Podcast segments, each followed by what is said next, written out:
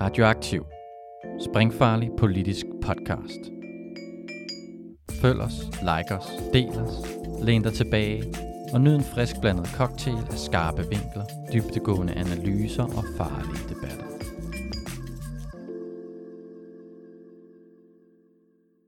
Velkommen til Den Faglige Klub, Radioaktivs podcast om arbejdsmarkedspolitik og faglig kamp.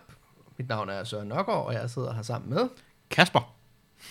Og øh, vi kommer til at starte med lige at tage et par korte aktualitetshistorier, mm-hmm. og så bagefter så dykker vi ind i øh, et emne.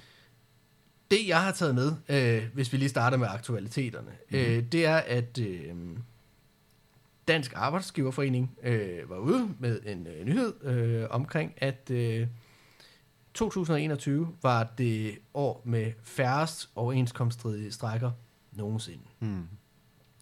Og øh, det er selvfølgelig, det er værd lige at bemærke, det er inden for DA-området. Så Ja. vi har ikke for eksempel øh, alle de her sygeplejerske øh, strækker, som der var i løbet af efteråret med. Mm. Men det siger alligevel noget om, at, øh, at der er sket et, øh, et fald i, i sådan, øh, hvad kan vi sige, i, i militansen inden for, for fagbevægelsen. Øh, og jeg så øh, også, at øh, der var en del fra, øh, fra FH og, og også fra Socialdemokratiet med, med videre, som, øh, som ligesom øh, sådan fremhævede det her som noget positivt. Det var også meget i forlængelse af den her konflikt, øh, der var ude i lufthavnen mm, med ja. ja. Stakkels Søren Pind, der ikke øh, kunne komme ud og rejse, Ja, fordi jeg at øh, folk havde nedlagt arbejdet, og det var rigtig hårdt for ham, kunne man godt forstå. Ja. Øhm, Man vil jo gerne ud at flyve. jeg vil gerne ud og flyve, og det Ja. ja. kunne han slet ikke få lov til. Nej. Øh, men, men jeg synes, det, det, er, det er lidt interessant at dvæle ved, at det er så lavt, også fordi, at normalt, så plejer det jo at være sådan, så at, øh, at der kommer flere konflikter, når det går øh, rigtig godt i, Mm. i økonomien. Øh, og, og det er sådan lidt øh, imod den, øh, mm. Den normale regelmæssighed. Ja, det er, meget, ja, det, det er meget spøjst, at det, at det er sådan en udvikling er lige nu. Øh, øh, jeg læste godt øh, noget af den artikel, du sendte til mig, øh, og en af grundene, øh, kloge mennesker har givet, det var jo corona, ikke? At, at selvom økonomien buller derudad, så har der været en usikkerhed omkring corona. Det kunne nok ja. være en del af, af sådan en kortsigtet årsag, men det ændrer ikke på, at tendensen over lang tid har været, at der bliver færre og færre øh, overenskomststridige arbejdsnedlæggelser. Ja. Øhm, min umiddelbare tanke er, at det nok har noget at gøre med også dynamikken internt i fagbevægelsen, altså hvad stemningen er, hvad fortællingen er, mm. øhm, og at de mennesker, der, der priser øh, dansk model som, som noget, der er så godt, at man, øh, man under ingen omstændigheder, uanset hvor dårligt man bliver behandlet, må, øh, må gå på strække i fredstid. Øh, Ja. Er det noget, der, der, der fylder mere, end det gjorde i 90'erne? Det, det, det er det måske. Øhm, du skal også huske på, at selve begrebet, den danske model, var noget, der blev opfundet i 90'erne. Mm. Det er jo ikke noget, der, der har været der så lang tid. Så Ja. øhm, det der med, med dyrkelsen af, af det som noget, noget særligt og ja. noget vigtigt, øh, er jo noget forholdsvis nyt. Men jeg, jeg, jeg tror, at det, det er rigtigt, at det siger nok også meget om den etablerede fagbevægelses øh, rolle, fordi uanset hvor meget, at, øh, at de altid står og, øh, og, og, og siger, at ej, det har vi selvfølgelig ikke noget at gøre med, at vi, får, vi kræver, at folk skal tilbage mm. i arbejde med det samme, så er det sådan, at for det meste, når der er en øh, overenskomststridig arbejdsnedlæggelse, så er øh, fagforeningen i et eller andet omfang som minimum indforstået med den. Mm. Så kan der være nogle andre tilfælde, såsom for eksempel, altså vi så med sygeplejerskerne, hvor Mm. at, øh, det næsten også er et oprør lige så meget mod ens fagforening. Mod ledelse. Men, ja. men øh, generelt, altså jeg, jeg, altså jeg tror sgu da, at, øh, at alle de, øh, de sure borgerlige debattører har fuldstændig ret i, at selvfølgelig øh, er, er 3F øh, indforstået med den konflikt ude i lufthavnen. Altså, mm. det kan de bare ikke sige. Nej, selvfølgelig kan de ikke det. Øhm, ja. Så det, det, er jo, det er jo et godt spørgsmål. Hvad tænker du om det? Eller er sådan, hvor, hvor, hvor det peger hen af nu? Jeg synes, det, jeg synes, det, det peger lidt hen af noget, øh, noget lidt øh, krise, men det bliver interessant at se nu, hvordan udviklingen bliver, fordi der er mange mennesker nu med, med den øh, øh, hissige sådan, inflation, vi har, Mm. øh, som Ja. ja. kommer til at opleve altså faldende realløn. Altså, det, det Mm. gør vi jo alle sammen lige nu. Øh, og det tror jeg måske er noget, der gør, at også i den etablerede fagbevægelse, at der bliver lidt mere øh, forståelse for, for de her øh, konflikter. Jeg så også øh, så sent som i dag, at øh, Metal var ude og varsle strække øh, ved nogle øh, arbejder ved øh, Mm. Air Greenland. Øh, det er jo så ikke en overenskomststridig arbejdsnedlæggelse, mm. men øh, fordi at øh, man har opsagt overenskomsten. Mm. Øhm, så jeg tror, og det var jo netop med henvisning til regellønnen. Øh, Mm. Så jeg tror, at, at, at det kan blive afsat for nogle, nogle væsentlige diskussioner, øh, fordi at, så er vi ikke ude i sådan en, øh, øh, en, en konkurrenceevne på samme. Altså, en reel løns tilbagegang, det er jo at få mindre i løn i Ja, ja. praksis. Altså, Ja, ja. Og, øh, og det er generelt ikke noget, som selv den, øh, den mere øh, sådan reformistisk sindede del af fagbevægelsen er, er særlig øh, positivt indstillet overfor. Nej. Ja, det tror jeg faktisk er en god, god pointe med, hvad, øh, hvad inflationen kommer til at betyde. Altså, det er jo relativt nyt, synes jeg, at, at øh, inflation er blevet øh, noget, der fylder i den offentlige debat, og noget, der reelt bekymrer mm. Folk. Men allerede, altså de sidste par øh, overenskomstforhandlinger i... Øh, både selvfølgelig med sygeplejerskerne, Ja. offentlige, der har løn været, været et problem i lang tid, men også i de private sidste gang, altså hele kravet om, om, om højere mindsteløn og sådan Ja. nogle ting, der, det, be, det begynder at fylde mere bekymring for, om pengene Mm. egentlig slår til, når priserne begynder at stige. Ja, Og det gør de jo nu. ja det gør de Så det er jo meget naturligt, at den bekymring også stiger med det, ikke? Ja, og, og der kan man jo også se uh, tilbage til, altså hvis man skal have en, en, en historisk sådan uh, analogi til det, så vil det måske være også at kigge tilbage til uh, 80'erne, Ja. øh, hvor man jo havde et, øh, altså, øh, rigtig, rigtig, rigtig mange arbejdskonflikter, og også nogle store konflikter, øh, men også rigtig, rigtig mange sådan, øh, små konflikter rundt omkring, og rigtig Mm. mange protester. Og det handlede også om, at der var en enormt høj inflation på det tidspunkt, Mm. øh, som kombineret med noget øh, forholdsvis høj arbejdsløshed, som gjorde, at, at folks levevilkår var sådan under konstant angreb. Helt sikkert, når der bliver lagt pres på lønnen, og samtidig at priserne stiger, så, så det er ikke Ja. særlig fedt at være, være arbejder. Det er det ikke.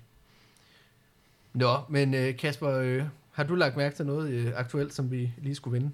Jamen, jeg ved ikke, om du har hørt om det, men det, der er sket et eller andet i Østeuropa øh, omkring Ukraine. Nej, øhm, ja.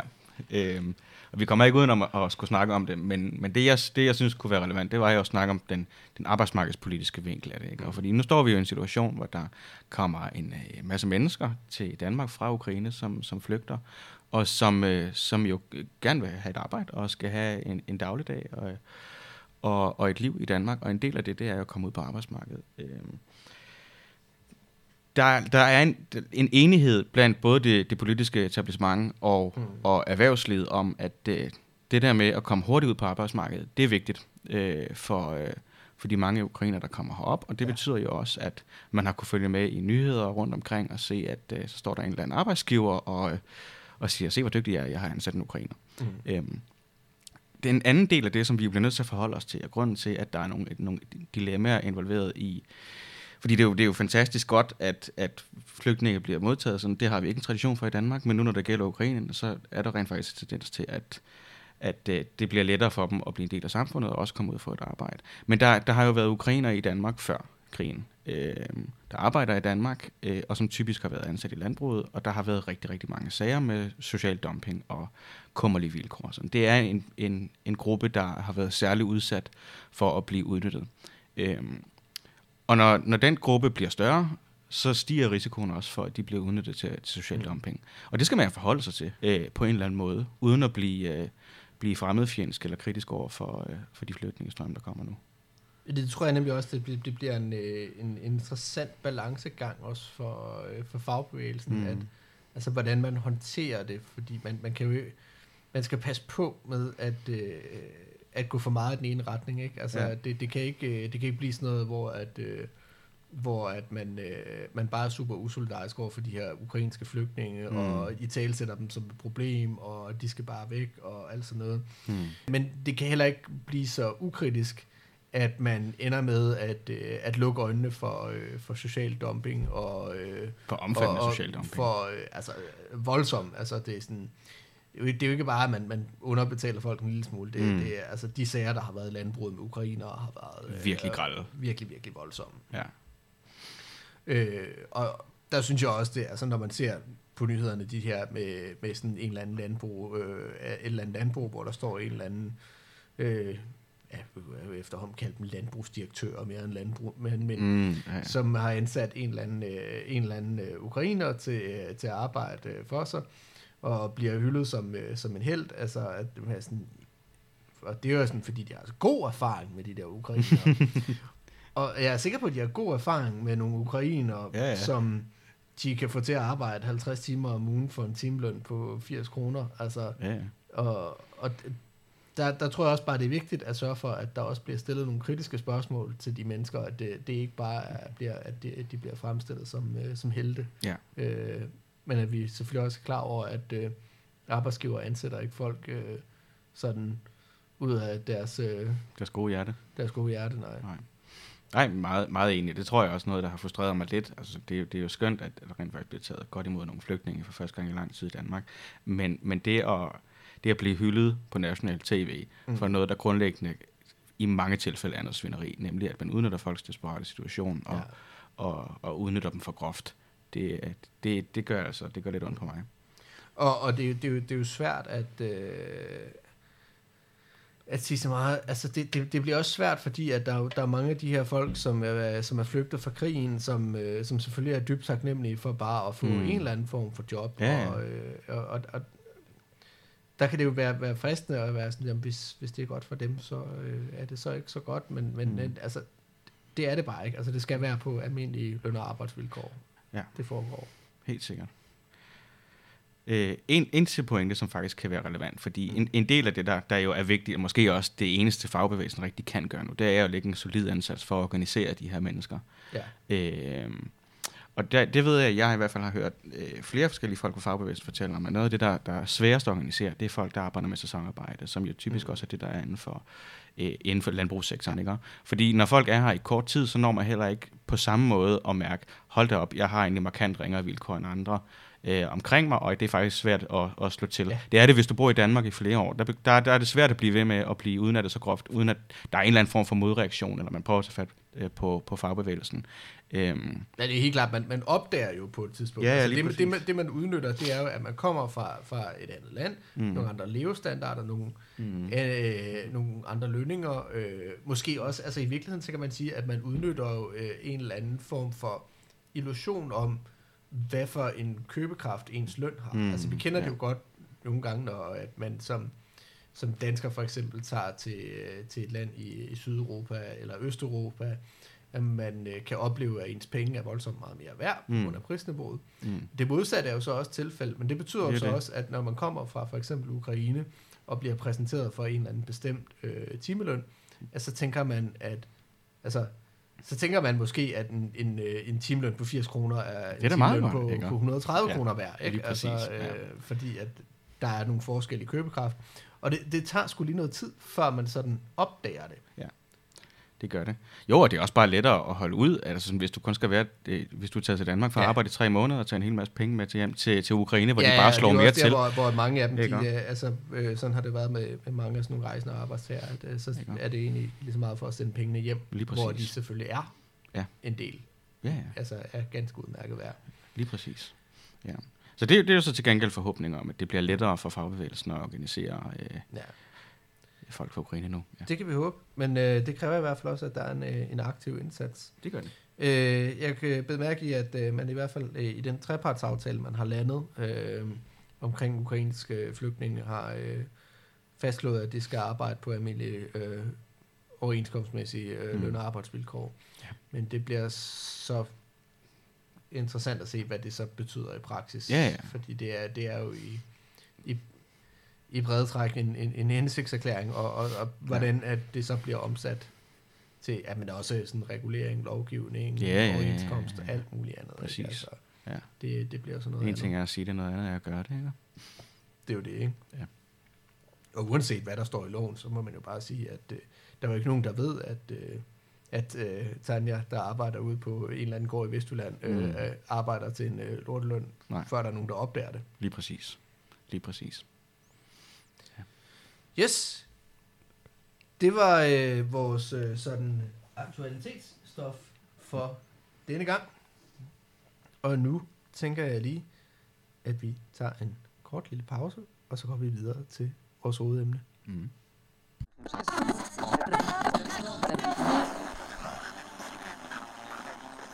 Jamen, velkommen tilbage. I dag, så kommer vi til at prøve at tage lidt et, et sådan deep dive i, øh, i den danske model. øhm, Og øh, måske ikke så meget nødvendigvis snakke omkring, øh, ja, vi kommer også til at snakke rigtig meget omkring, hvad den er, men vi kommer nok til at gøre det på et lidt øh, mere sådan dybere og substantielt niveau, mm. end man normalt gør. Ja. Og så kommer vi også til at snakke rigtig meget omkring den danske model som begreb, som sådan et ideologisk koncept, og hvordan det egentlig former øh, vores sådan arbejdsmarkedskamp herhjemme, øh, og, og hvordan at det former vores, øh, vores politik. Den normale øh, udgave vil jo sige, at øh, den danske model, den starter øh, ved hovedaftalen i 1898. 99. Ja, 99. Og det er efter den her øh, meget, meget lange øh, arbejdskonflikt i øh, Københavnsområdet, hvor at øh, der er øh, ja, hvor at øh, der er en øh, masse øh, sådan konflikter, hvor at øh, der er nogle arbejdere, der øh, ski, øh, sådan skiftes skifter fra den ene arbejdsplads til den anden med at øh, strejke strække for at kræve bedre lønvilkår.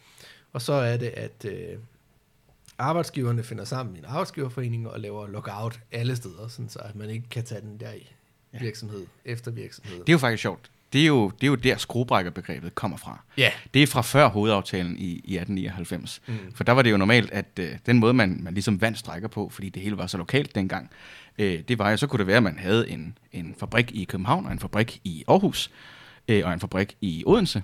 Og så kunne man skiftes til at være dem, der strækker, og så kunne de to an- arbejderne på de to andre fabrikker, de kunne jo betale ind til strækkekassen imens. Ja, ja. Og så gik den på omgang som en skrue, og dem, der mødte op på arbejde under en strække, de var skruebrækkere, Ja. for de ødelagde skruen. Det var nemlig det, var. Ja. Og det er derfor, det ord kommer. Ja.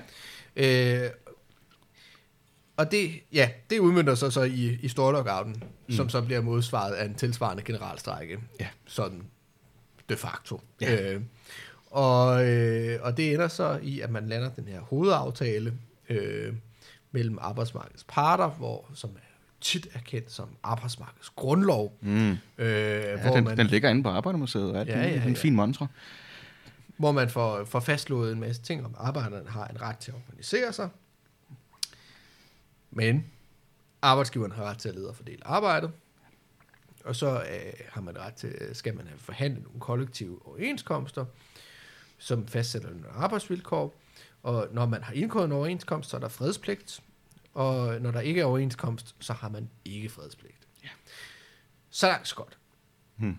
Det tror jeg ligesom er, er den øh, sådan origin-historie til den danske model, som de fleste af os er bekendt med. Øhm, hvad der nok er lidt mindre bekendt, er, at den danske model som begreb faktisk er forholdsvis nyt. Mm. Det er ikke noget, som man øh, finder på i, øh, i slutningen af 1800-tallet. Det er faktisk først noget, der kommer øh, næsten 100 år senere. Og det er øh, i, i s- 1990'erne, at man finder Mm. på det begreb. Ja. Det er egentlig sådan lidt afladet af, at øh, man har snakket meget om øh, den svenske model op igennem øh, 70'erne og 80'erne. Og så øh, ender man så lidt med at tage den til sig i Danmark, øh, som at det, er sådan, det er den danske model. Og det er sådan lidt efter, at øh, ja, der, der har været en periode med en øh, borgerlig regering i Sverige, så hvor der har været meget sådan neoliberal sådan, øh, deregulering og sådan noget. Så det, det har ligesom sådan fjernet meget sådan legitimitetsgrundlaget der. Men hvis vi lige kan prøve at snakke lidt om, hvad, hvad er det egentlig for en kontekst, som gør, at man har det her modelbegreb? Mm. Det er også, at man på det her tidspunkt, der er der rigtig meget fokus på konkurrenceevne Mm. op igennem 80'erne særligt. Og den danske model bliver ligesom lanceret som en måde, som Danmark kan øh, have en konkurrencedygtig økonomi på, og som samtidig sikrer, at øh, der er sådan gode løn- og arbejdsvilkår. Mm. Øh, at det ikke bliver en, øh, en, en, en social øh, jammerdal, det hele med, med dårlige arbejdsvilkår og, øh, og alt muligt. Mm. Og det, det er jo i virkeligheden... Så det, begynd, den det, det begynder man at, at hvad, markedsføre som den danske Ja, det- model det der, gør man eller hvad? virkelig, ja. Okay. Og det, det er sådan noget, der begynder at komme som sådan øh, tema øh, til sådan øh, konferencer og internationale papers og, og Ja. sådan noget. Man snakker om den danske model. Øhm, og det fortsætter jo så lige siden. Mm. Øh, og, og i virkeligheden så, øh, altså det er jo i virkeligheden startet som sådan noget, der, der egentlig er sådan et, et meget sådan elitært øh, sådan funderet begreb, hvor det er sådan noget, det er et eller andet med noget, noget med nogle politiske økonomer, der har fundet på et eller andet øh, koncept for at beskrive den her danske måde at gøre tingene på. Men er jo så endt med at blive ekstremt folkeligt. Mm. Altså, det er i virkeligheden et, øh, et sådan samfundsvidenskabeligt begreb, som Mm. enormt mange danskere har ejerskab til, og føler, at de ved, hvad det betyder. Mm. Okay, så, så nu har vi ligesom etableret, hvor, øh, hvor den danske model, begrebet kommer fra. Fordi jeg ved, at både du og jeg, vi er jo vokset op i en politisk virkelighed, hvor det, det, er, det er sådan et begreb, der bliver ved med at dukke op i debatten. Mm. Typisk er socialdemokrater eller folk højt op i fagbevægelsen, der siger, at det er derfor, at tingene skal være, som de er i Danmark. Det er fordi, det er den her måde, vi plejer at gøre det på, og det er særligt dansk. Øh, og det er meget bedre end alle, alle andre arbejdsmarkedsmodeller. Øhm, og det, det tror jeg også noget, vi skal komme ind på senere. Ja. Øh, den der danskhedselement af det. Hvorfor er det lige, at det her det, det er en dansk ting, og hvordan det står i kontrast til andre arbejdsmarkedsmodeller. Men det er jo også inter- interessant. Øh, hvad, hvad er forskellen så til, til andre arbejdsmarkedsmodeller? Faktisk, altså, hvor meget af det her er noget, vi forestiller os, mm. og hvor meget af det er, er ægte? Ja, det synes jeg nemlig er en, øh, er en vigtig diskussion at tage. Den der med, mm. hvad er forestillet forskel til andre lande, og hvad er reel forskel til mm. andre lande. Altså, jeg tror, de fleste af os i hvert fald har en idé om, at øh, øh, i hvert fald de skandinaviske lande, at de, er sådan, de er Mm. ligesom os. Ja. Og så øh, begynder man hurtigt at få sådan en idé om, at jamen, så er der de andre lande, og enten så er de sådan, øh, hvad kan vi sige, sådan nærmest sådan ren øh, kapitalistisk styrede, Mm. mm. anar- anarkiske øh, Mm. arbejdsmarkeder, hvor at, øh, der ikke er nogen øh, regler, der ikke er nogen fagbevægelse, det er bare arbejdsgiver, der bestemmer det hele. Eller også er det sådan noget øh, syd- og centraleuropæisk, Mm. øh, noget hvor at øh, man nærmest har haft en, en eller anden form for nærmest en planøkonomisk øh, stat, der, der går ind og... Øh, Lovgiver om alt.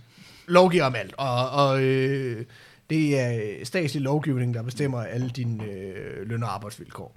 Ja. Det er sådan meget sådan karikatur. Mm. Øh, jeg tror også, at de fleste folk, der rent faktisk er fagligt engagerede, de godt klar over, at verden er mere øh, nuanceret.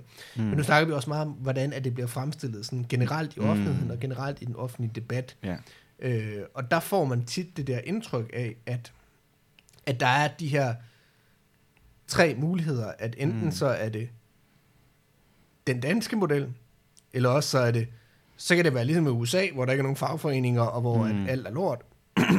eller også så kan det være sådan noget, så kan I få det ligesom i, hvad ved jeg, i Spanien, eller et eller andet Frankrig, eller Italien. ja. Og så kan det være staten, der lovgiver om det hele. Mm. Øhm, Men det er måske også meget relevant. Altså, jeg kan huske, at vi lavede som vores øh, øh, øh, USA-afsnit, der handlede om den amerikanske fagbevægelse, som vi jo i den omgang også kan anbefale, at man øh, klikker ind og lytter til. Øh, der snakkede vi om det her øh, unionize-begreb. Det er, Ja. at, at det er den måde, man organiserer sig overhovedet for ret, mm. ret øh, fagforening til at forhandle øh, løn- og arbejdsvilkår på en Ja. arbejdsplads. At man, man tropper op, og så holder man en valgkamp, og så stemmer man om, hvorvidt man skal unionize og sådan. Ja. Så den der meget decentrale og øh, øh, afstemningsmåde at gøre det på, er jo, er jo også typisk det, der bliver sat op som kontrasten, i hvert fald oplever jeg, til, til den danske model. Ikke? Øhm, det, det tror jeg også, der kan være en pointe om, at det der i en vis grad skiller de nordiske lande ud, mm, det er, at man har øh, centraliseret overenskomstforhandlinger. Mm. ja. Altså hvis man tager til Syd- og Centraleuropa, eller til Storbritannien, eller til USA, så vil man jo se, at der er overenskomstforhandlinger, men de foregår på firmaniveau, eller også er det sådan noget, der er på brancheniveau. Mm, Øhm, som man har ikke de der, altså sådan, det der, når, når vi sidder og, og er sådan øh, op og kører over, at øh, nu er der overenskomstforhandlinger næste år og sådan noget, altså, det vil man ikke sådan helt kunne have på samme måde mm, i en del af de her lande, fordi at der er det meget mere spredt ud over brancher og spredt ud over geografier. Det er jo også en ting, som er et øh, karakteristika ved de nordiske arbejdsmarkedsmodeller, er, at landene er så små, mm, så man kan godt have nationale forhandlinger. ja. I Tyskland for eksempel, der har man, øh, der har man forhandlinger på, øh, på delstatsniveau. Mm. Øh, så det er øh, altså den, den logik, som vi kender øh, for, for Danmark med gennembrudsforlig, mm. øh, Mm. hvor at industrien kommer først, Mm. den, den fungerer så inden for industrien i Tyskland, sådan så at der er nogle delstater, Ja. der kommer først. Jeg kan ikke huske, hvad det er, hvad det er for nogle øh, lige nu, men der er sådan Mm. øh, to, øh, to lænder, hvor at, øh, det er ligesom dem, der laver gennembrudsforliget. Yes. Og så er det Og den, så alle de andre det af følger, på de andre. Følger. Ja. Det giver mening. Ja. Øh, så det, det er virkelig også et spørgsmål om, at, at der er en, en, en grad af centralisme i vores modeller i Skandinavien, som der ikke er andre steder.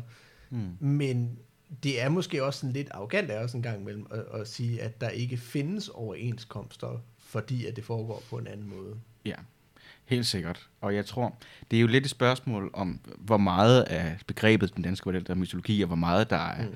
der rent faktisk er, er rigtigt. Fordi, øh, altså, jeg tror sådan, at jeg kunne ikke finde på at sætte spørgsmålstegn ved, at, at det er markant federe at være faglig aktiv og være lønarbejder i Danmark, end det er så mange andre steder eller så på den måde virker. Men der er jo nogle ret markante tisler øh, i, øh, i livet, og den, sådan, de grundregler, der er for ja. Den danske model, som man ikke rigtig tør forholde sig til, og som man ikke rigtig tør, tør, tør rykke ved, fordi vi har, vi har hævet begrebet den danske model op til at være noget, noget nærmest heldigt, fordi det er så godt, og det er jo det, der sikrer os velstand.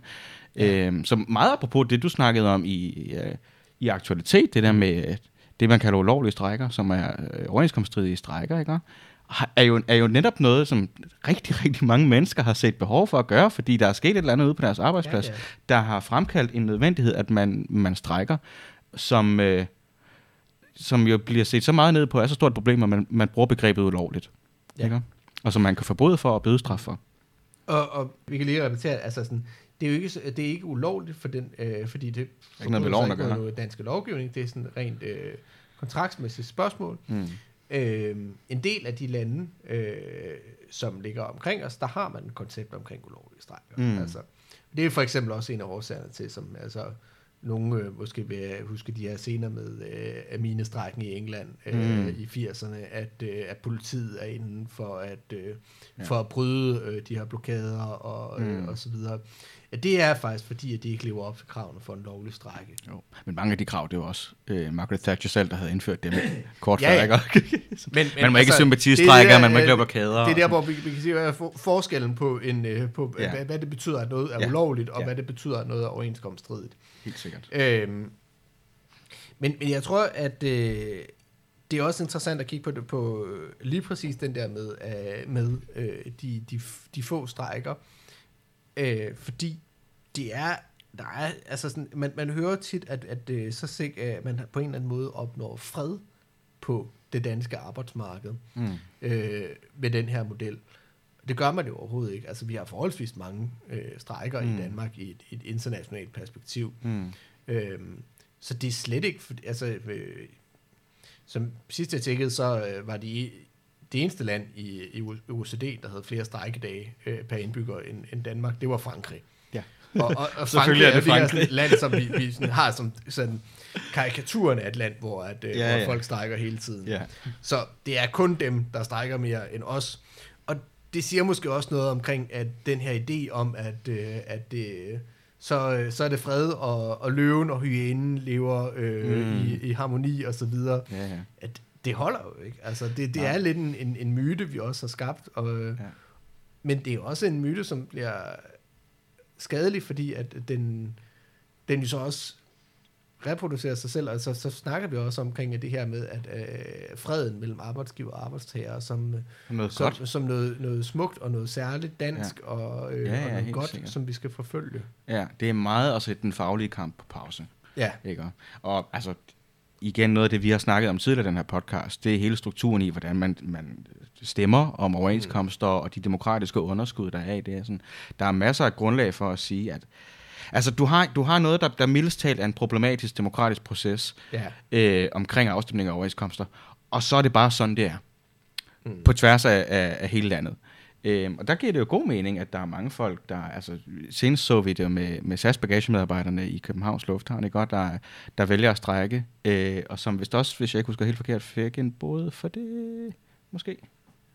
Det tror jeg, de har fået, ja. Ja. Øh, det var i hvert fald det, man, det, var, det var en overenskomststridig strække, og dem ser vi jo hele tiden. Jeg var, jeg var ude for et par år siden og støtte op øh, for Axel Towers, hvor de lavede det. Ikke? Ja. Så det er meget lokale, meget decentraliseret. Typisk folk, der, der, har, der har en meget fedt faglig miljø, en stærk faglig mm. klub, hvor de rent faktisk går op i deres arbejds, arbejdsvilkår. Men tit og ofte, og det er faktisk noget, jeg har stusset over, jeg ved ikke, om, du kan svare på det, Søren, men vi ser jo ofte, at øh, for eksempel bagagearbejderne får deres vilkår forringet af arbejdsgiver i fredstid på den ene eller den anden måde. Så Ja. kan det godt være, at man, man går udenom overenskomsten, men at man får, får ringere løn eller øh, ringere arbejdsvilkår på den ene eller anden måde, og så man kan bare ikke gøre noget ved det. Mm. Man, man, man må ikke, fordi vi er i en fredstid, og vi skal vente til næste overenskomst, hvor vores fagforening kan være i mindretal, så vi bliver tvunget til at være med i et ja. Altså, det, det er i hvert fald den opfattelse, der er, der er mange, der har derude. Jamen, øh, jeg tror også, det er vigtigt her at få, få foldet ud, hvordan at øh, overenskomstmodellen egentlig fungerer Mm. på det private arbejdsmarked med den her minimallønsmodel, Ja. som jo også er en ting, der faktisk så bliver Mm. indført bredt øh, i 90'erne, samtidig med, at man snakker om den danske model. Det er også i 90'erne. Ja, Ja. og, og det, er jo, det er jo det her med, at man har øh, centrale overenskomstforhandlinger, hvor man fastsætter de her velfærdsrettigheder, Mm. såsom ferie, barsel øh, og så videre. Men på løn, så øh, vedtager man faktisk ikke særlig meget. Altså øh, minimallønsoverenskomsterne nationalt, der er det primært, øh, man vedtager en minimumsløn. Mm. man vedtager en mindsteløn, øhm, og så øh, er der nogle satser for noget overarbejde, og sådan nogle ting og sager, som i. Men den generelle lønstigningstakt, det er ikke noget, man vedtager der. Mm. Og lønstrukturen, det er heller ikke noget, man vedtager der. Nej. Det gør man lokalt. Ja. Det er også en af årsagerne til, at det er så, øh, så udfordrende, det her med, øh, med en EU-mindsteløn i forhold til det danske Mm. øh, system. Fordi pt. så bruger vi mindstelønnen som den, de centrale overenskomstmåde, øh, måde at signalere Mm. til alle de decentrale lønforhandlinger på, mm. Mm. hvad skal lønudviklingen være på. Så hvis det lige pludselig bliver bestemt af EU, så bliver det noget værd råd. Mm. Øhm, og det er også derfor, at det, det har sådan meget større sådan implikationer, end bare øh, de folk, der egentlig vil blive omfattet af det. Mm. Nå, øh, det er måske lidt et sidespor. øh, men, men det er i hvert fald et, et, en vigtig pointe, det her med, at det er et forholdsvis decentralt system inden for det private område. Og det skaber også nogle uklarheder omkring det der med den danske model, og hvad betyder den egentlig? Fordi nogle steder, så ser vi jo, så ser vi så for eksempel med SAS, så er de gået, så er de gået strække. Øh, overenskomststridigt, Mm. fordi det er under overenskomstperioden. Og så ser vi det her øh, sag med øh, Air Greenland, hvor at øh, Metal så varsler strække, øh, men det er fordi, de har opsagt overenskomsten. Mm. Og det kan godt nok også nogle gange være lidt forvirrende. Altså det der Ja, med ja. At, øh, at finde ud af, hvad der er muligt rent konfliktmæssigt på det lokale niveau. Og det er jo sådan på, på, i, i den danske model, at størstedelen af lønsummen, jeg tror det er helt op omkring sådan noget 80-90% af lønsummen på det private område, det bliver forhandlet decentralt. Mm. Det hele ligger i lokalaftalerne. Det ligger lokalt. Ja. Og derfor, og der kan man jo måske også sådan lidt anfægte, hvor, altså sådan, om det ikke er sådan lidt, lidt meget sådan, om det ikke bare er sådan lidt, øh, lidt øh, rituelt skuespil, Ja. de der øh, nationale overenskomstforhandlinger, fordi de beslutter jo faktisk ikke rigtig særlig meget. Nej. De beslutter Hva, altså på, på minimallønsområdet. Ja, Ja, ja. Altså hvis man arbejder inden for en normallønsoverenskomst, som man jo gør i nogle områder inden for det private, og som man gør over, øh, over det hele inden for det offentlige, så er det selvfølgelig noget helt andet. Mm. Men på minimallønsoverenskomsten, så kan man egentlig godt stille spørgsmål om, hvor meget at de her centrale overenskomstforhandlinger egentlig betyder Mm. for folks løn. Ja. Ja, der er det jo sjovt, at, at fredspligten, den er, den er national. Altså, når du har, når du har været igennem de der overenskomstforhandlinger, så, så har du en fredspligt i tre år, og så kan vi begynde at snakke om det igen. Mm. Øhm, men det skaber jo det der mismatch, mismatch Ja. øh, mellem det lokale og det centrale, og en hel masse. Altså sådan, mm. der, der er sgu en grund til, at folk strækker overenskomststridigt. Det er jo ikke Ja. ja. for sjovt, der er ikke nogen, der har lyst til at strække. Vel, man, gør, man gør det af nød, og man gør det, fordi man bliver angrebet på den ene eller den anden måde på sin, Jamen, på sin løn helt sine klart, ja. arbejdsvilkår. Og jeg, jeg tror i hvert fald, at man kan sige, at det er også med til at skabe en vis uklarhed Ja. øh, helt generelt. Øh, også fordi, når du ser øh, de, de nationale overenskomstforhandlinger, så er det jo også, altså, så har du selvfølgelig gennembrudsforlidet for metal, og så har du nogle øh, andre store øh, nationale aftaler, der følger efter. Og så kommer der sådan nogle ting, hvor det er sådan noget, jamen, så er det øh, den her fagforening, der har lavet en, øh, en aftale med den her øh, konkrete virksomhed, og sådan Mm. mm. nogle ting og sager. Så der er også nogle virksomheder, hvor de ikke omfatter den nationale aftale, Mm. så er de omfattet af en lokal overenskomst. ja. Så igen, det, det er ikke fordi, det er så, Nej, det er slet ikke så... så, så skarpskoven. Øhm, og, og jeg tror også, det er med til at skabe meget forvirring omkring, hvad det egentlig er, at ens muligheder er, Mm. øh, som arbejder for at, hvad kan vi sige, for at gøre modstand mm. øh, i, i det her system. Ja. Ja. Øh, det var jo fredspligten. Det var den ene titel, mm. den klassiske venstrefløjstitel. Så er der den anden, som jeg næsten vil kalde den store, og det er jo, det er jo ledelsesretten. Ja. Ikke? op? Det er, at man fra 1899 og fra Dansk Fagbevægelse har sagt, at når det kommer til at lede og fordele arbejdet, så den får I på arbejdsgiversiden. Mm. Øhm, det, er jo, det er faktisk lidt interessant, fordi det er jo der, der omkring, du ser den tidligste splittelse mellem det, der vil blive socialdemokrater og kommunister. Ikke? Ja. Det er spørgsmålet, fordi det også er et spørgsmål om, hvor langt man vil gå i et, i et opgør med det, den det politiske økonomi, vi lever i, og mm. øh, Mm. muligheden for at, at demokratisere økonomien og alle sådan nogle ting der, at den er, den er overlevet. Så det plejer jo at være et klassisk venstrefløjsspørgsmål. Øhm, men også kun noget, der bare kun bliver diskuteret i meget venstreorienterede kredse, synes jeg. Ja. Ja. Men det handler måske i virkeligheden om den her mytologi, øh, og at du har et helt fagbevægelsesetablissement, som, som i over 100 år har lovet, at, at den rører vi ikke ved. Øh, men mm. det kan jo godt give nogle udfordringer. Ja, jamen det, det har man jo for eksempel set øh, ved nogle sager omkring øh, arbejdsmiljø, øh, særligt psykisk arbejdsmiljø, øh, hvor at man begynder at kunne se, at der er, det, der er den her kollisionskurs mellem, mm. øh, mellem ledelsesretten Mm. og psykisk arbejdsmiljø. Ja. Fordi, hvad, hvad, hvad, gør, hvad fanden gør man, når, øh, når arbejdstilsynet siger, at øh, det her øh, arbejdsmiljø, det er overhovedet ikke, øh, det er overhovedet ikke godt nok. Øh, og det er øh, på grund af dårlige normering og underbemanding, og jeg skal komme efter. Øh, og det er på grund af de her, de her arbejdstidsaftaler. Men altså, altså løsningen, den, den, den ligger jo for så vidt lige for, ikke? Mm bedre normeringer og bedre arbejdstidsaftaler. Ja.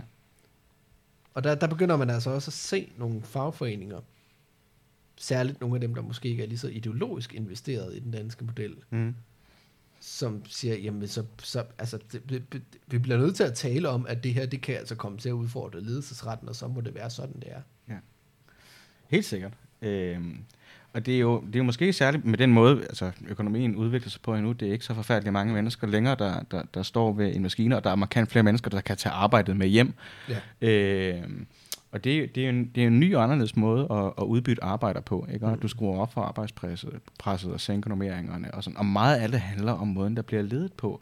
Øh, og også hvor mange der Også, bliver. altså, også sådan noget som, at, at man, man snakker om i, i dag, om, om selvledelse, ikke? Altså, Ja. det, det ville Ja. man jo ikke kunne forestille sig, dengang man skrev under på hovedaftalen. Nej, nej, nej, nej, slet ikke. Helt sikkert. Men det er klart, det, det er jo så et benspænd for dansk arbejderbevægelse, at man har, man har gjort ledelsesretten urørlig, ikke? fordi det er en del af, af arbejdsmarkedets grundlov, som er, som er fundamental for den måde, vi gør på i Danmark. Øhm, men der er, der, der er der grundlag for, øh, for, at vi bliver nødt til på et eller andet tidspunkt at forholde os til det, og forholde os til, hvordan vi, vi, øh, vi bevæger os ind i det grænseland. Jamen, det bliver vi virkelig, ja. Øhm, jeg, jeg synes, det er, øh, jeg synes, det er, det, er, det er et godt eksempel på, på hvor at det, det begynder at være en, en, en, en hindring i, i praksis. Øhm, jeg synes også en øh, interessant pointe, altså nu fik jeg lige nævnt det her med, øh, med sådan, der nok var nogen fagforeninger, der var mere investeret i den danske model end andre. Mm.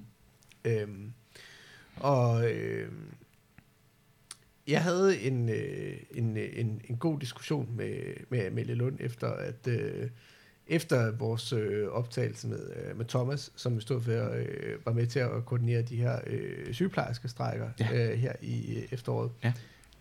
Den endte vi desværre med at droppe, øh, fordi at, øh, ja, tidsbegrænsninger. Mm. Men derfor har vi også øh, haft en meget snak om det her med, at på det offentlige område, at der også er et ejerskabsproblem omkring den danske model. Mm. Fordi der er ikke nogen hovedaftale Mm. anno 1898-99. Mm. Der er ikke en eller anden hovedaftale, hvor parterne har sat sig ned og forhandlet, hvordan at det hele det skal hænge sammen. Altså man har ligesom fået pålagt en bestemt måde, det skal være på. Mm. Fordi i slutningen af 1800-tallet, så er alle offentlige ansatte jo mere eller mindre bare været tjenestemandsansatte. Ja, ja. Så det har slet ikke været relevant. Det er der været fuldkommen irrelevant. Altså lige pludselig, så har man haft en kæmpe stor sektor af økonomien, og så har man skulle øh, sådan gøre dem til lønmodtagere.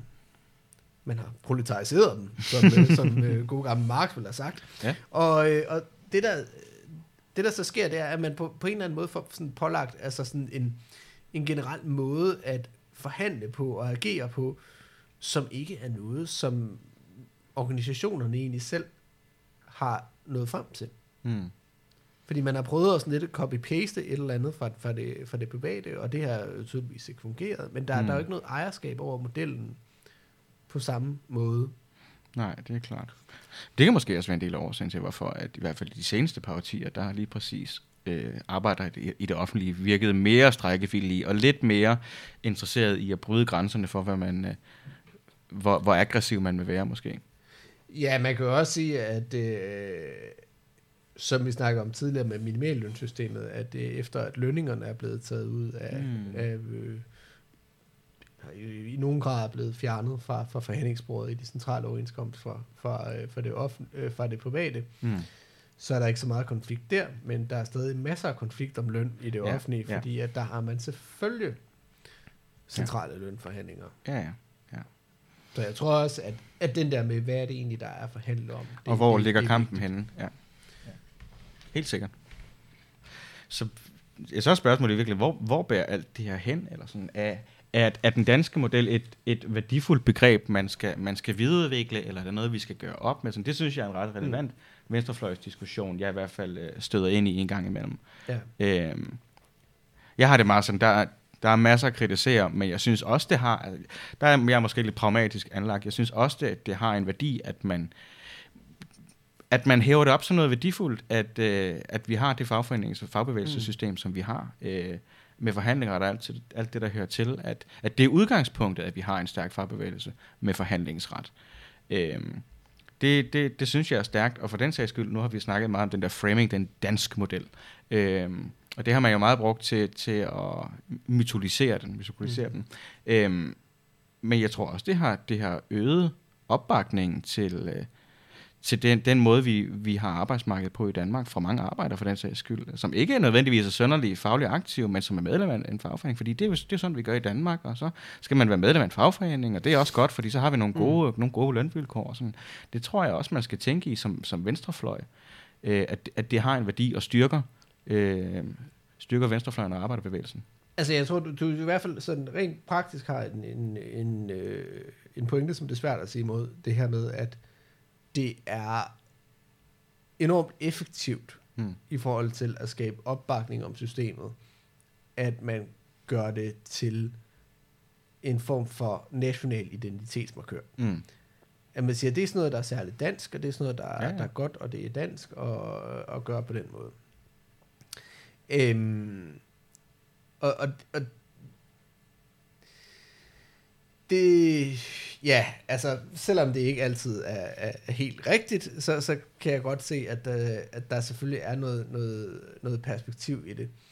Øhm, det, der bliver problemet med det, er måske også, at det nogle gange bliver i et internationalt perspektiv Mm. lidt øh, sådan øh, klap sig selv på skulderen-agtigt. Mm. Øhm, fordi jeg har det fandme mærkeligt en gang imellem, når at, øh, Danmark bliver hed frem som det der øh, super fantastiske, nærmest øh, socialistiske utopia mm. i øh, af Bernie Sanders. Af Bernie Sanders eller, øh, eller lignende. Ja. Øh, og, og, og det er bare sådan, og, og, øh, og det er bare fantastisk. Øh.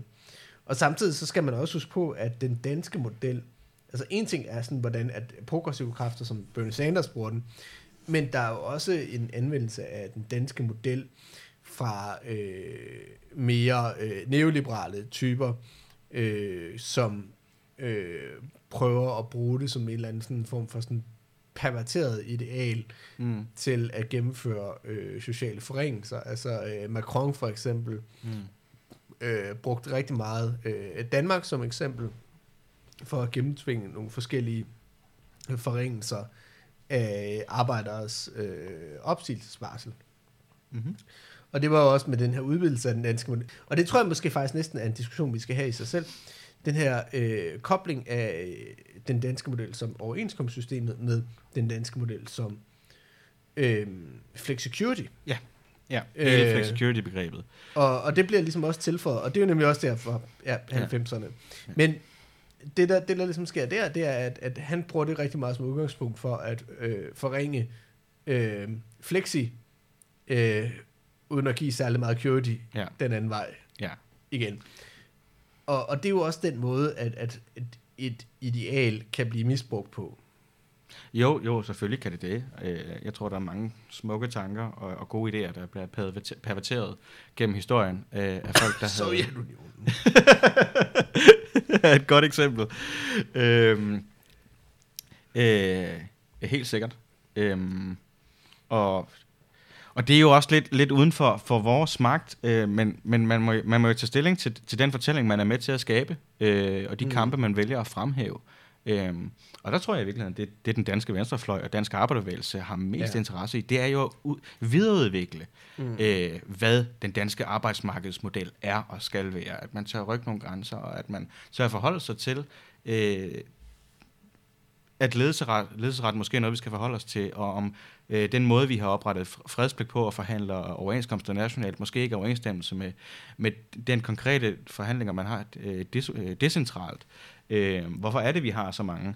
Altså, der, der er virkelig en grundlæggende noget galt med systemet, når der er så mange folk, der teknisk set på papiret bryder modellen hver ja. eneste år. Ikke?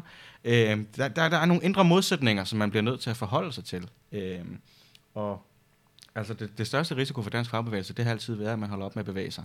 Ja. Ikke? Jamen, det, det tror jeg er fuldstændig rigtigt.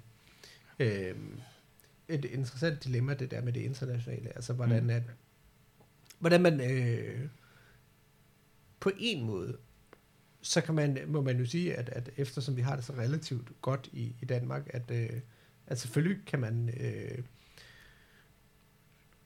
sagtens sige, at det er godt, at Danmark bliver sådan et, et ideal for mm. nogle øh, øh, for arbejdere i andre lande at være sådan lidt, jamen det, det vil vi gerne have, det er ligesom det, og, mm. og ligesom bruger Danmark som legitimation. Mm.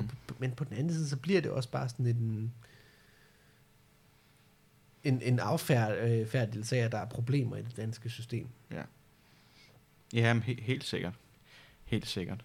Mm. Øhm, jo, og det må man jo forholde sig til. Altså, jeg, jeg tror grundlæggende, jeg synes, det er, som sådan er det utvetydigt godt, at der er arbejdere med markant ringere vilkår, der kan stå i andre lande, ja. og styrke deres forhandlingsposition, og styrke deres opbakning ved at sige, se hvor godt det går i Danmark. Det synes jeg isoleret set utvetydigt godt. Ja. Problemet er, hvis vi selv begynder at købe den fortælling, ikke? Og hvis det bliver et benspænd for, at vi kan, vi kan forbedre vilkårene øh, for danske arbejde, eller forhindre, at det går den forkerte vej.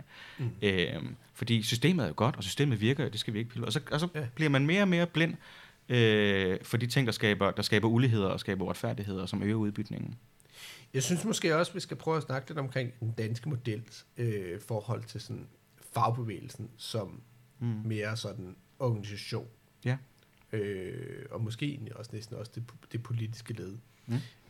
Øh, altså det her med, at, at vi har den danske model, det bliver jo tit brugt som argument, altså som udgangspunkt for alt muligt andet. Øh, og man, man kan godt mærke, at altså, det er den, den styrende sådan ideologiske motivation for fagbevægelsen. Det er, ja. det er sådan der, forsvaret for den danske model. Ja. Og jeg synes, det nogle gange godt kan blive problematisk at se, hvor den, den, øh, hvor den danske fagbevægelse havner, fordi at man Altså, man, man, man gør simpelthen, øh, som, jeg, som jeg ser det, altså sådan, den danske model bliver, bliver mere øh, til et mål i sig selv, end den bliver til et middel til Mm. at skabe gode vilkår for den danske arbejdsplads. Ja. Altså, når man for eksempel... nu skal jeg ikke starte en stor diskussion om EU-mindsteløn, men altså sådan noget som, øh, altså når, når vi har haft diskussioner om øh, øremærket barsel, at så har det også været, åh, det har været et kæmpe problem, fordi der har været nogle politikere, der har bestemt det. Mm. Så kan man være sådan, jamen altså, var det ikke det, I selv Gerne krævede? Ja. Jo. Og så har der også været, altså det- dengang EU kom med deres arbejdstidsdirektiv, øh, om at man maks måtte arbejde 48 timer om ugen, det var også et stort problem, ikke? Mm. Altså, Ja. Øh, altså der, der, og så er der også noget, som øh, vi ser i, i det offentlige nu, ikke med, med sygeplejerkonflikten, ikke? Altså, så var det fandme også et stort problem, hvis, at, øh, hvis Folketinget på den måde kom og, øh, og ville give, øh, give, give flere penge i lønposen til, til sygeplejersker, Mm. fordi det, det, det, det stred sgu mod den danske model, eller et eller andet, ikke? Altså, Mm. og, og øh, jeg føler derfor, at nogle gange så bliver den danske model simpelthen til en, en barriere for at tænke, hvad er egentlig godt for dem, vi repræsenterer, Mm. og i stedet for så bliver det et mål i sig selv. Jo, men det, det kan- tror jeg sådan set, du har meget ret i, men det er jo også fordi, det er, det er en model. Altså, den bliver ofte brugt som, som årsag til, at politikere og beslutningstagere, der er Mm. folkevalgte, skal blande sig udenom, mens at arbejdsgiver siden og arbejdstagersiden forhandler sig Ja. om, et eller andet. Og det synes jeg, altså det er jo meget, meget ekstremt. Altså der er jo nogle politikere, der ikke tør udtale sig om, hvad de mener. Ja. Altså der var mange under sygeplejestrækken, som, som mente gode ting, og som synes, at, at øh, sygeplejerskerne skulle have med, men som jo ikke turde at sige der, deres holdning højt, fordi ej, det er, Ja, mod den, det er mod den danske model. Og, sådan. og der tror jeg, der var helt ret i. Altså arbejderbevægelsen som noget, der både er politisk og parlamentarisk og bevægelses- og, og fagbevægelsesorienteret som en samlet bevægelse, der laver man en, en opsplitning, hvor, hvor man gør det næsten umuligt for de to sektorer af samme bevægelse at styrke hinandens Ja. kamp. Ikke? Og det er jo problematisk. Altså det er jo helt, det er jo, du, du spænder jo ben for din egen bevægelse og mulighed for at, at vedtage progressiv politik, der styrker de mennesker, vi rent faktisk alle sammen kæmper for. Mm. Fordi, jamen, det er vores boldgade, og så må du ikke, eller du må ikke komme ind på min banehalvdel. Og sådan, Ja. Som er næsten børnehaveagtigt en gang imellem. Vi snakkede øh, om det, da vi havde det her øh, temaudsendelse om, omkring den amerikanske arbejdsmarkedsmodel. Ja. Øh, og, og der har man også sådan en, øh, har man også traditionelt haft en meget stærk norm om, at øh, politikere, de skal blande sig udenom de her, øh, de her øh, union elections, Mm. der foregår ude på firmaniveau. Ja.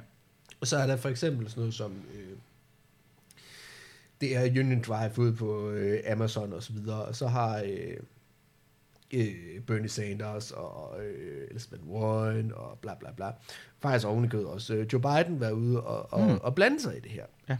Øhm, og, og der bryder de jo faktisk med en norm om Mm. ikke-intervention, og det gør de jo, fordi at de sådan, hvor fuck skal vi da ikke blande os udenom? Fordi det, er, det handler om folks arbejdsvilkår og folks mm. løn. Selvfølgelig skal vi blande os, selvfølgelig, Mm. hvis det er gavnligt. Altså, ja. selvfølgelig skal vi gå ind og, og, og intervenere og, og, og beskytte de mennesker, vi kæmper for.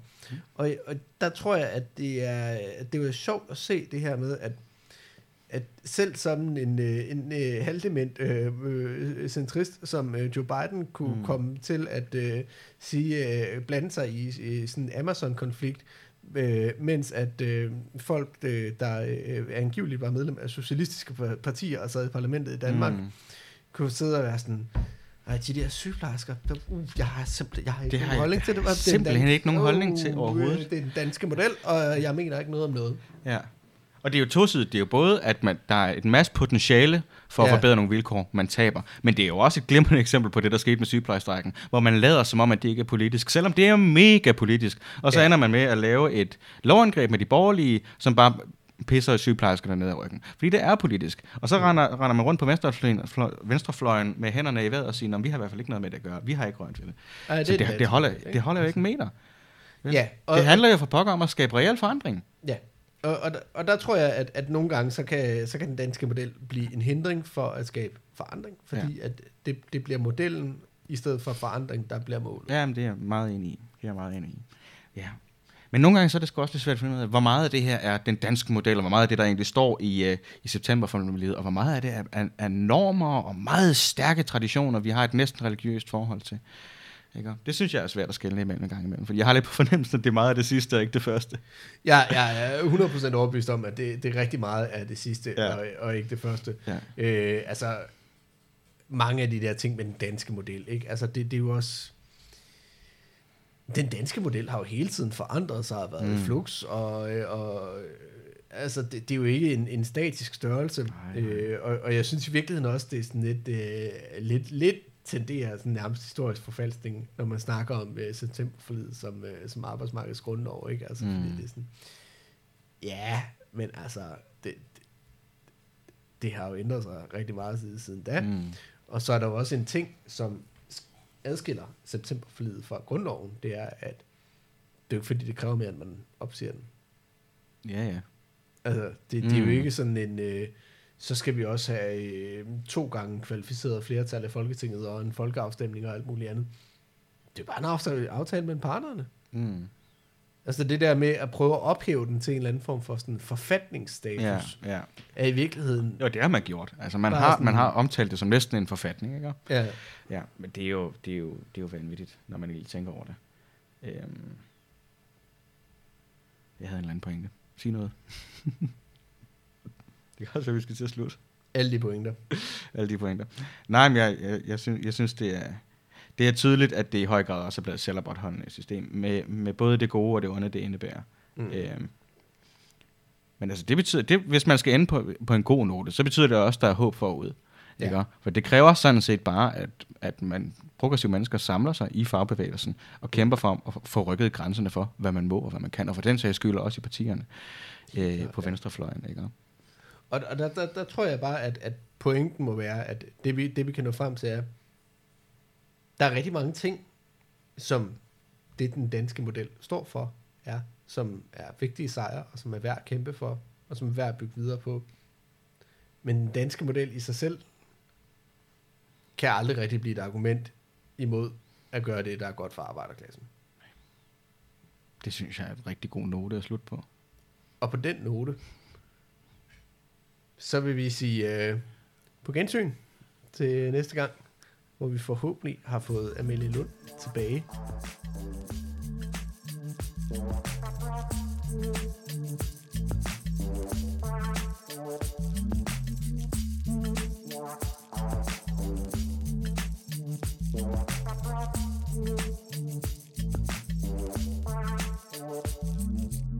Oh ja. Inden du smutter, husk nu lige at følge Radioaktiv. Vi er på Facebook, Twitter, på SoundCloud eller i din podcast-app. En række af vores podcasts udkommer også som video på YouTube. Du må også gerne dele os med dine venner. Hvis du er ellevild, så kan du gå ind på solidaritet.dk og blive medlem af vores mediehus.